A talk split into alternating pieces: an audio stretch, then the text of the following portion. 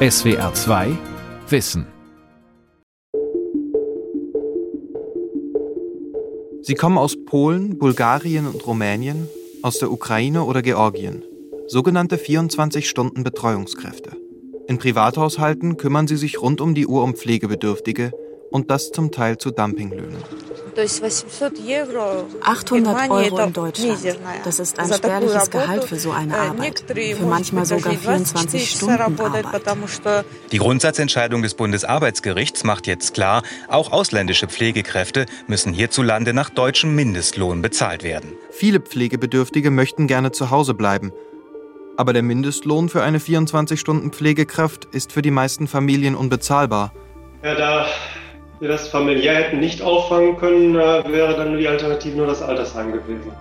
Bitter das dann auch ist. Wie ist der Markt generell äh, geregelt zurzeit? Er ist sehr undurchsichtig, das Ganze. Das heißt, es gibt da zahlreiche größere Firmen, es gibt aber eine Unzahl von vielen kleinen Beratungsfirmen oder Vermittlern vor Ort, bis hin, dass der nur ja, 20 Verträge oder was äh, hat. Und äh, so wird der Markt zurzeit äh, beschritten hier in Deutschland. Häusliche 24-Stunden-Pflege. Ausbeutung in der Rundumbetreuung. Von Pascal Müller und Ann Esswein.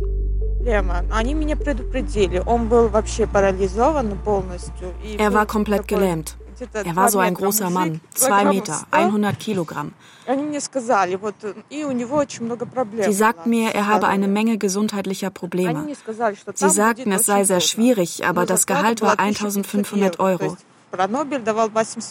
Ich dachte, egal was passiert, ich muss mindestens zwei Monate durchhalten und arbeiten.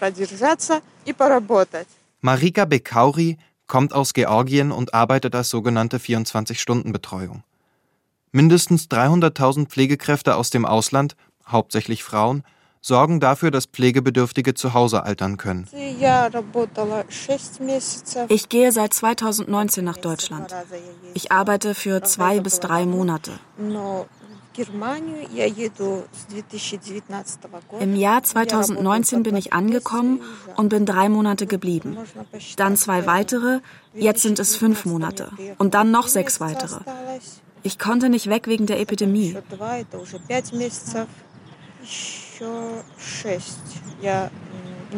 Es sind also elf Monate zusammen gewesen. Und jetzt bin ich wieder für drei Monate hier. Marika Bekauri sitzt auf einer Parkbank in einem hessischen Kurort. Sie hat nicht immer legal gearbeitet, deshalb ist ihr Name geändert. Die 40-Jährige hat nur eine Stunde Mittagspause dann muss sie zurück und sich um eine alte, pflegebedürftige Frau kümmern. Alle Tage sind gleich. Es verändert sich nichts. Manchmal rufe ich Freunde und Verwandte an, aber sonst sind alle Tage gleich. Marika Bekauri soll sich rund um die Uhr um die Frau kümmern. Kochen, waschen, einkaufen, zu Bett bringen, Medikamente geben. Eine Arbeit, die sonst die Angehörigen erledigen müssten, die in Hunderttausenden Familien in Deutschland aber Betreuungskräfte aus Osteuropa übernehmen. Eine deutsche Pflegekraft, die rund um die Uhr in einem Haushalt arbeitet, würde die Angehörigen je nach Schätzung etwa 10.000 Euro im Monat kosten. Für die allermeisten Familien ist das nicht zu bezahlen. Deshalb vermitteln Agenturen billige Betreuungskräfte aus dem Ausland.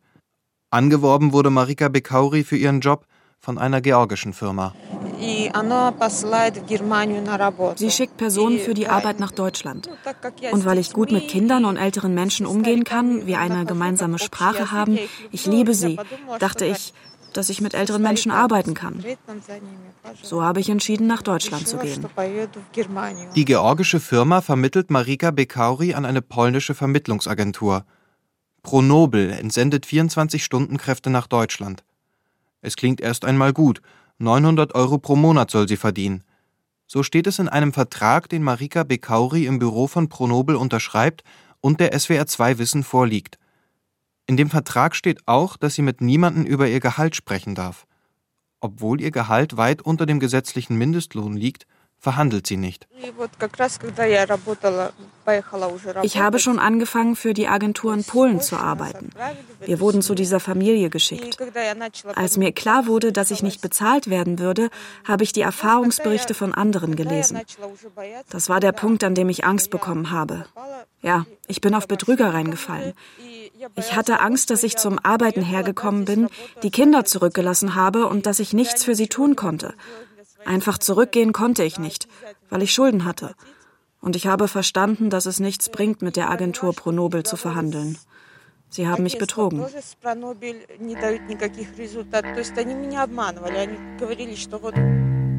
Nach mehr als einem Monat will Marika nicht mehr warten. Sie verlässt mit einem Erlaubnisschreiben der Familie das Haus. Darin steht, Marika habe sich immer aufopferungsvoll und rührend um die ältere Frau gekümmert. Man sei sehr froh über sie gewesen, schreibt ein Angehöriger dem Unternehmen und verlangt wütend das Gehalt für seine Betreuungskraft, aber ohne Erfolg. Auch ein Anwalt habe Marika gesagt, dass es zwecklos sei, sich gegen Pronobel zu wehren. Am Ende bekommt sie nicht einmal die versprochenen 900 Euro, sondern soll eine Vertragsstrafe bezahlen, weil sie ihren Arbeitsplatz verlassen hat. SWR 2 Wissen hat das Unternehmen schriftlich dazu angefragt. Pronobel hat nicht darauf geantwortet. So wie Marika ergeht es vielen in der Branche. Das zeigen monatelange Recherchen in Social-Media-Kanälen und persönliche Gespräche mit Dutzenden Betreuungskräften. Sie berichten von erschöpfenden Arbeitsbedingungen, von persönlichen Angriffen und von ausbleibenden oder winzigen Gehältern. Ich weiß, dass die Frauen, äh, viele Frauen bekommen noch weniger als ich. Also ich bekomme schon ein bisschen mehr wegen meinem Deutsch Und die anderen arbeiten für 500 äh, Euro. Ich war alleine mit einer dementen alten Frau. Sie hat mich angeschrien und einmal auch mit einem Messer angegriffen. Sie ist in mein Schlafzimmer gekommen, weil ich meine Tür nicht abschließen konnte. Ich hatte Angst zu schlafen. То есть, а где гарантия того, что она мне не зарежет ночью? Es ist sehr selten, dass man freie Tage bekommt. Wenn man zwei Stunden Pause bekommt, hat man schon großes Glück. Und das bekommt man nur, wenn man wirklich darauf besteht. Auch wenn im Vertrag steht, dass man nachts nicht arbeiten muss, kommt man nicht drum herum. Kein Ruhetag, keine festgelegten Pausen, ständige Nachtbereitschaft, das ist mehr als eine Person leisten kann, findet Aranka Benaza. Die Wissenschaftlerin forscht an der Goethe-Universität Frankfurt am Main zur Arbeitsvermittlung der meist weiblichen migrantischen Pflegekräfte. Gesucht wird eigentlich ein Ersatzfamilienmitglied, das die Angehörigen, in der Regel weiblichen Angehörigen, ersetzt und rund um die Uhr die Betreuung und Versorgung leistet, die vorher in der Regel weibliche Angehörige geleistet haben. Das ist unter den arbeitsrechtlichen Schutzvorschriften so aber nicht möglich. Und warum? Ja, eben, weil wir es hier mit Personen zu tun haben, die rund um die Uhr verfügbar sind und das zwei bis drei Monate am Stück. Die meisten der Betreuungskräfte erklärten, dass sie für ihre Arbeit weniger als den gesetzlichen Mindestlohn bekämen, der eigentlich für alle Menschen, die in Deutschland arbeiten, gelten sollte. Manche wussten nicht einmal, dass es einen Mindestlohn gibt. Das Gehalt lag in den meisten Fällen unter 1000 Euro. Dann wird oft argumentiert, dass aufgrund des transnationalen Wohlstandsgefälles die Frauen damit gut wegkommen. Aber man kann ja auch sich fragen, wenn Arbeitsverhältnisse hier in Deutschland stattfinden, dann sollten sie ja auch den deutschen Standards entsprechen und die nicht aushöhlen. In ihrer Studie spricht Aranka Benaza der Bundesregierung eine tolerierende Mitwisserschaft zu. Man kenne die schlechten Arbeitsbedingungen in der häuslichen Pflege, dulde sie aber, ohne das offiziell zuzugeben. Und auf der anderen Seite profitiert man eben von diesen Arrangements, so wie sie jetzt laufen. Insofern es eben doch ein immer wichtigeres Modell wird von der häuslichen Pflege. Der Weg, über den Menschen wie Marika Bekauri nach Deutschland entsendet werden, gleicht einem arbeitsrechtlichen Dickicht, in dem sich weder die Arbeitnehmerinnen noch die Familien mit Pflegebedürftigen leicht zurechtfinden. Überall gibt es juristische Fallstricke. Auch deshalb spricht man vom grauen Pflegemarkt. Bei der Entsendung funktioniert das so. Die Frauen sind in einem europäischen Nachbarland, oft ist es Polen, bei einem Unternehmen angestellt und werden dann nach Deutschland entsendet. So läuft es auch bei Marika. Nachdem Pronobel sie nicht bezahlt habe, sei ihr das Geld ausgegangen. Sie ist verzweifelt, im Internet sucht sie Arbeit, zwei ukrainische Vermittlerinnen helfen ihr. Sie bekommt eine Stelle in einer türkischsprachigen Familie. Zweimal am Tag wuchtet sie einen 100 Kilo schweren Mann in einen Sessel, füttert ihn, gibt ihm zu trinken. Eigentlich Tätigkeiten, die ein Pflegedienst übernimmt. Weil er nachts immer geschrien habe, habe sie mit ihm im selben Zimmer geschlafen.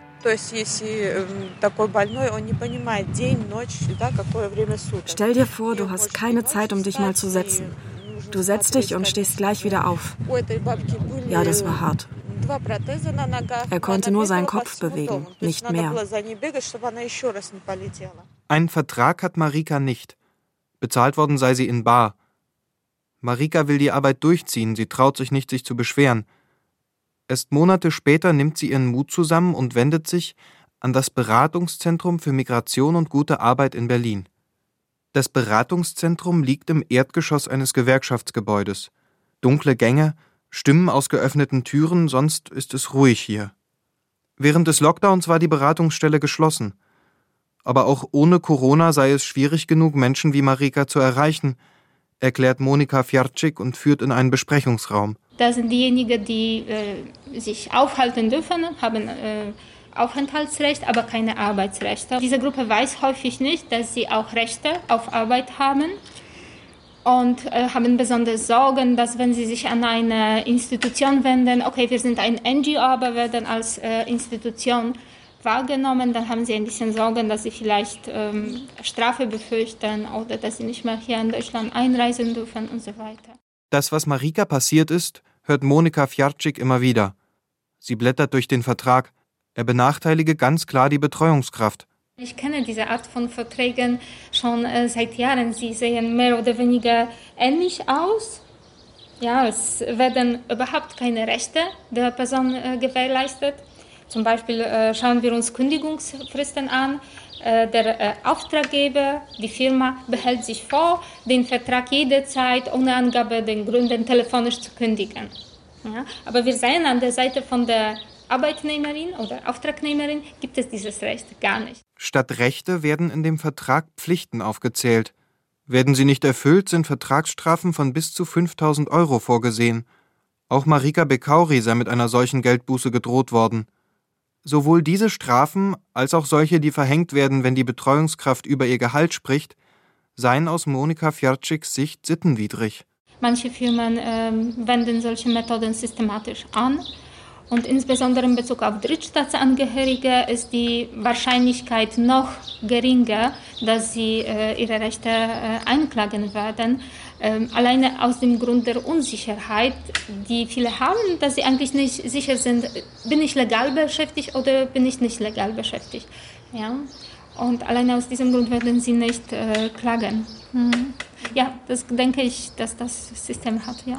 Ausländische Pflegekräfte, die Menschen in Deutschland zu Hause betreuen, haben einen Anspruch auf den gesetzlichen Mindestlohn. Das hat das Bundesarbeitsgericht in Erfurt entschieden. Eine bulgarische Betreuungskraft hat es doch gewagt und sich gewehrt. Dorina D. hat im Juni 2021 in letzter Instanz vor dem Bundesarbeitsgericht in Erfurt geklagt, mit Erfolg. Die Richter kamen zu dem Urteil, dass Dorina D. nach deutschem Mindestlohn bezahlt werden müsse, auch in ihrer Bereitschaftszeit und nachts. Taugt das Gerichtsurteil zum Präzedenzfall? Es wurde nichts Neues entwickelt. Eigentlich im Gesetz stand auch, dass die Bereitschaftszeit äh, Arbeitszeit ist. Aber das wurde immer wieder in Bezug auf die Pflegekräfte im Haushalten in Frage gestellt. Daher erstmal ist gut, dass wir diese Klarheit haben. Und das hatte ich weiß auch äh, aus, dem, aus Internet, aus Facebook, dass dadurch ganz viele Pflegekräfte, die haben davon erfahren und sie haben sich äh, sehr ermächtigt gefühlt und reden darüber. Wir haben dieses Recht. Das sehe ich äh, sehr positiv. Es gibt aber einen wichtigen Unterschied zwischen der Klägerin aus Bulgarien und vielen anderen Frauen, die als Betreuungskraft nach Deutschland kommen. Dorina D. ist EU-Bürgerin und sie hatte einen Arbeitsvertrag. Unter diesen Voraussetzungen ist es deutlich einfacher, den Mindestlohn einzuklagen – doch damit steht Dorina D. längst nicht für alle in Deutschland beschäftigten ausländischen Betreuungskräfte. Die meisten Frauen kommen mit einem sogenannten Dienstleistungsvertrag nach Deutschland. Das bestätigt auch Monika Fjarczyk. Auf Grundlage dieser Verträge sei es schwer, Mindestlohnansprüche einzuklagen. Außerdem müsse man erst einmal beweisen, dass es sich tatsächlich um ein Arbeitsverhältnis handle. Und doch ist das viel beachtete Erfurter Mindestlohnurteil wichtig – es stellt die 24-Stunden-Betreuung grundsätzlich in Frage. Für viele polnische Vermittlungsagenturen könnte es das ausbedeuten, sagt Marek Benjo. Er ist Vizepräsident der Labour Mobility Initiative, einer Arbeitgeberorganisation mit Sitz in Warschau. Uh, ich denke, wenn dieses deutsche Gerichtsurteil in Deutschland Schule macht, dann ist das natürlich das Ende der häuslichen Pflege.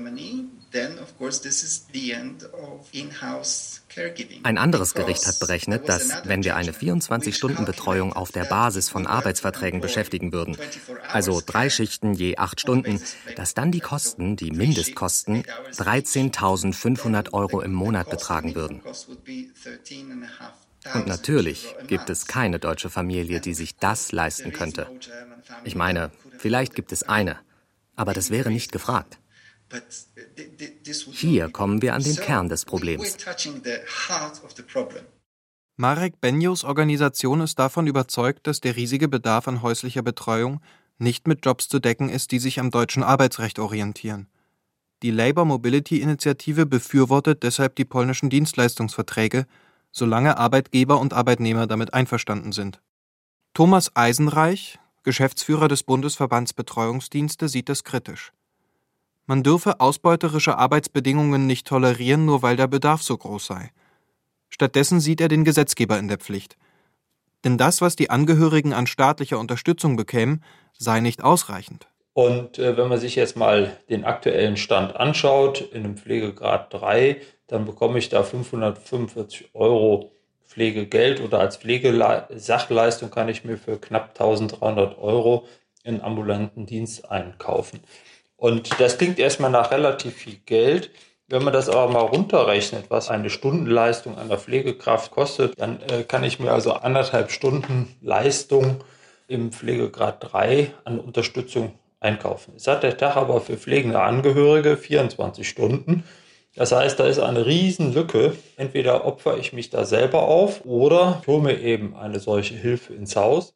So wie bei Familie Schmidt, die nur in diesem SWR 2 Wissen so heißt und deren Fall vermutlich dem tausender Familien in Deutschland ähnelt. Die Eltern sind um die 90 und nicht mehr gut auf den Beinen. Ihre erwachsenen Kinder haben selbst Familie und sind berufstätig. Die Schmidts beschließen, eine 24-Stunden-Betreuungskraft aus Polen zu engagieren. Seine Eltern wollten unbedingt in den eigenen vier Wänden bleiben, in ihrem Zuhause, wo sie seit mehr als 60 Jahren lebten, sagt der Sohn. Ich glaube, sie hätten es äh, lieber selber weiter alleine versucht, was in der Katastrophe geändert wäre äh, oder mit irgendeinem Haushaltsunfall. Ja, da wir das familiär hätten nicht auffangen können, äh, wäre dann die Alternative nur das Altersheim gewesen. So bitter das dann auch ist. Bei der Agentur, für die sich Familie Schmidt entschieden hat, werden die Arbeitszeiten vertraglich geregelt. Es gibt freie Tage. Immer abwechselnd kümmern sich insgesamt fünf Betreuungskräfte um die Eltern. Es gibt ja wohl auch viel ähm, ja, Schwarzarbeit oder so in diesem, diesem Bereich und das, das wollten wir auf keinen Fall. Und dann sollte alles auf vernünftigen Füßen stehen. Als die Mutter kurz nach ihrem 90. Geburtstag stirbt, bleibt der Vater allein zu Hause. Eine Betreuungskraft kümmert sich um ihn. Würde das Gerichtsurteil vom Juni auch in ihrem Fall greifen, könnte das die Kosten für ihre Arbeit um das Fünffache erhöhen. Familie Schmidt würde sich die 24-Stunden-Betreuung nicht mehr leisten können, sagt der Sohn. Das Pflegegeld reiche hinten und vorne nicht. Was sicherlich im Vordergrund steht, ist mal, dass man den, den, Willen, den Willen halt der, der der zu pflegenden oder der alten Menschen respektieren soll. Und äh, das heißt ja nicht immer nur sofort das Altersheim, sondern halt, wenn der Wunsch da besteht, äh, dass man zu Hause gepflegt wird, dass da eine Regierung vielleicht dann auch die Möglichkeiten schaffen soll. Und es ist ja nicht immer gegeben, dass das familiär aufgefangen werden kann. Was aber, wenn dieser Wunsch praktisch unbezahlbar ist? Der Pflegeexperte Thomas Eisenreich glaubt, für das Thema häusliche Pflege brauche es eine gesellschaftliche Debatte. Dazu äh, wollen wir tatsächlich die Pflege zu Hause weiter ausbauen und, und auf solide Grundlagen stellen, was unserer Meinung nach äh, notwendig ist, weil so viele Pflegeheime wieder in den nächsten 20 Jahren gebraucht werden, können sie gar nicht bauen. Dann sind nämlich die Städte zugepflastert damit. Doch die Politik bewegt sich kaum. Die Bundesregierung unter Angela Merkel gesteht unverhohlen ihr Nichtwissen ein. Anfang 2021 antwortet sie auf Anfrage der Fraktion Die Linke im Bundestag, sie habe keine validen Erkenntnisse darüber, wie Pflegeagenturen arbeiten und wie die Betreuungskräfte eingesetzt werden. Immerhin kümmern die sich um mehr als eine Million Menschen, rund ein Drittel der vier Millionen Pflegebedürftigen in Deutschland. Eine Ahnungslosigkeit, ob beabsichtigt oder nicht, die die Opposition der Großen Koalition von CDU, CSU und SPD scharf kritisiert hat. Es gäbe kaum Kontrollen im häuslichen Bereich und auch keine Mindeststandards, wie gut die Betreuungskraft ausgebildet sein muss oder wie gut ihr Deutsch ist. Ob und wie das Problem von der neuen Bundesregierung angegangen wird, ist noch unklar. Sowohl SPD als auch Grüne sprechen die Rechtsunsicherheit von Betreuungskräften explizit in ihrem Wahlprogramm an. Beide versprechen, für rechtliche Klarheit sorgen zu wollen. Die FDP hat das Problem der 24-Stunden-Betreuung in ihrem Wahlprogramm nicht thematisiert. Die CDU-CSU schreibt nur sehr vage, dass man das Selbstbestimmungsrecht auf Altern im eigenen Haushalt stärken und die Unterstützungsleistungen durch die Pflegeversicherung dorthin leiten wolle, wo der pflegebedürftige Mensch lebe. Unterm Strich scheint klar zu sein, Pläne für eine grundlegende Reform oder eine Neugestaltung des bisherigen Systems gibt es keine. Nur an einer Stelle scheinen alle Parteien die Dringlichkeit des Problems erkannt zu haben. Der Fachkräftemangel in der Pflege ist hoch. Über Vermittler, die etwa mit zusätzlichen Sprachkursen noch mehr ausländische Pflegekräfte als bisher nach Deutschland locken, ist man daher froh und schaut ihnen, so zumindest der Eindruck, nicht allzu genau auf die Finger. Sie versprachen, dass es Deutschkurse geben würde. Das heißt, wir mussten das Niveau A1 lernen. Das ging ungefähr eine Woche lang. Aber ich würde nicht sagen, dass ich Deutsch gelernt habe. Im Gegenteil. Ich habe alles durcheinander gebracht.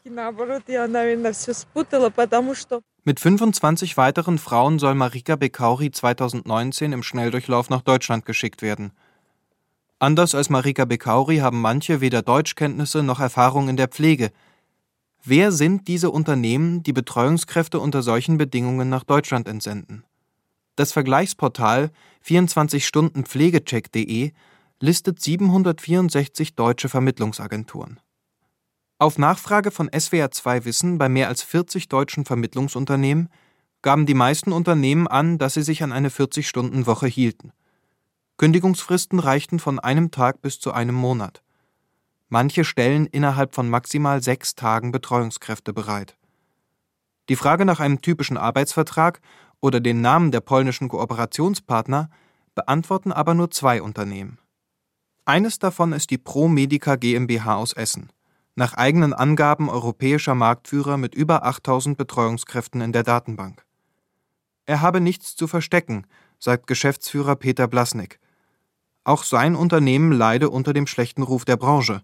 Äh, wie ist der Markt generell äh, geregelt zurzeit? Er ist sehr undurchsichtig, das Ganze. Das heißt, es gibt da zahlreiche größere Firmen, es gibt aber eine Unzahl von vielen kleinen Beratungsfirmen oder Vermittlern vor Ort, bis hin, dass der nur ja, 20 Verträge oder was äh, hat. Und so wird der Markt zurzeit beschritten hier in Deutschland. Anders als bei Marika Bekauri die ohne ihre Zustimmung von Unternehmen zu Unternehmen gereicht wurde, geht bei der Promedica GmbH alles aus einer Hand. Von der Beratung bis zur Entsendung. Nur so könne man gewährleisten, dass alles mit rechten Dingen zugehe, sagt Peter Blasnik. Sogar die Busflotte, die die Frauen aus ihrer Heimat nach Deutschland bringt, gehört zum Unternehmen. Er habe keinen legalen Weg gefunden, Menschen wie Marika Bekauri aus einem Nicht-EU-Land anzustellen, erklärt Blasnik. Derzeit ermittelt die Staatsanwaltschaft Görlitz und Gliwice gegen die Agentur, die Marika in Polen angestellt hat. Im November 2020 durchsuchten Polizei und Zoll zahlreiche Wohn- und Geschäftsräume. Im Fokus das polnische Unternehmen Pronobel. Deutsche Vermittler sowie über 1000 Betreuungskräfte. Auch auf eine schriftliche Anfrage von SWR2 Wissen zu den Vorwürfen der Staatsanwaltschaft antwortet Pronobel nicht. Johannes Engelmann ist ein Rechtsanwalt aus Berlin, der ehemalige Betreuungskräfte von Pronobel vertritt. Ihnen droht wegen illegaler Beschäftigung eine Einreisesperre. Für viele sei das überraschend, meint der Anwalt am Telefon. Bei der Kontrolle erführen sie dann zum ersten Mal, dass sie illegal in Deutschland gearbeitet haben. Bei vielen klappt es äh, auch über Jahre hinweg, äh, da mehrmals einzureisen und hier die Tätigkeit aufzunehmen ohne dass die auch entdeckt werden. Äh, andererseits diejenigen, die äh, dann auf einmal dann durch die Ermittlungsbehörden dann ermittelt werden, natürlich müssen dann rechnen mit, mit einer Geldstrafe.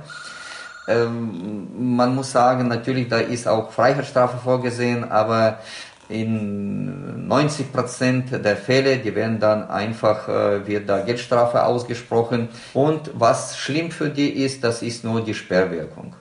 So war es auch bei Natalia Leka, einer Betreuungskraft aus der Ukraine. Sie ist Deutschlehrerin, konnte von dieser Arbeit aber nicht leben und wollte Geld als Betreuungskraft verdienen. Sie heuerte bei Pronobel an. Dort wurde ihr eingeschärft, was sie auf Nachfrage von deutschen Behörden antworten soll, nämlich, dass sie als Touristin einreise. Bei ihrem sechsten Arbeitseinsatz geht es nicht gut. Natalia Leka wird an der Grenze aufgehalten. Der Beamte habe zu ihr gesagt, Sie wissen, dass Sie hier nicht arbeiten dürfen. Sie bekommt eine Einreisesperre und muss eine Geldstrafe von 1700 Euro wegen illegaler Einreise bezahlen. Wie die meisten Frauen hatte auch Natalia Leka das Gefühl, sich mit juristischen Mitteln nicht wehren zu können. Stattdessen greift sie zu einem anderen Mittel. Ein YouTube-Kanal mit mittlerweile 20.000 Abonnenten. In einem Video von 2021 richtet sich Natalia direkt an Bundeskanzlerin Angela Merkel und Außenminister Heiko Maas. Bitte helft uns. Von Namen aller Ukrainer bitte ich deutsche Regierung, uns beizustehen und uns als 24 Betreuungskraft auf den deutschen Arbeitsmarkt zu, zulassen. Natalia Leka muss zwei Jahre warten, bis sie wieder nach Deutschland einreisen darf. Dann möchte sie legal arbeiten. Marika Bekauri macht gerade eine Pause zu Hause in Tiflis, Georgien. Aber schon bald will sie wieder zum Arbeiten für drei Monate nach Deutschland. Sie hasse es auch nur daran zu denken, sagt sie. Für die Zukunft wünscht sie sich, als richtige Pflegekraft in Deutschland arbeiten zu dürfen. Mit einer besseren Deutschausbildung, einer Krankenversicherung und rechtlich abgesichert. Ob die neue Bundesregierung einen solchen Rahmen für die 24-Stunden-Betreuung schaffen wird, ist offen. Die Hürden sind groß, die Kosten enorm und der Pflegebedarf in Deutschland wird voraussichtlich noch steigen. Es könnte gut sein, dass sich an den schlechten Bedingungen für die 24-Stunden-Pflegekräfte also erstmal wenig ändert. Oder umgekehrt, dass viele Pflegebedürftige nicht zu Hause bleiben können, auch wenn sie sich das eigentlich so sehr wünschen. SWR 2 Wissen. Ausbeutung in der Rundumbetreuung von Pascal Müller und Ann Eswein. Sprecher Max Walter Weise, Redaktion Lukas Meyer-Blankenburg, Regie Günter Maurer. SWR 2 Wissen. Manuskripte und weiterführende Informationen zu unserem Podcast und den einzelnen Folgen gibt es unter swr2wissen.de.